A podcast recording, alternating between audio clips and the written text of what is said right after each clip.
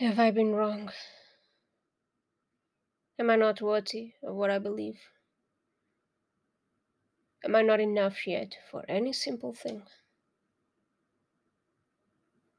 What on earth do you have yet to teach me? When will this chapter end? Am I the one to blame? Did I make the wrong choices? I find revolting that ones capable to bring so much to this world tend to have the most difficult challenges.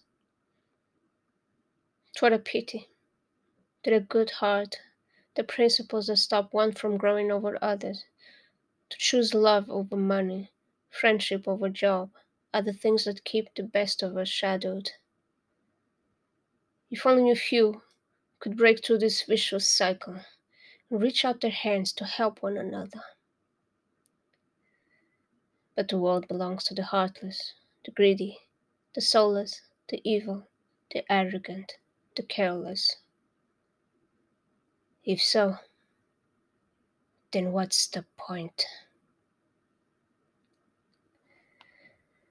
What is pure cannot ever be shadowed, not corrupted. That's the breakthrough.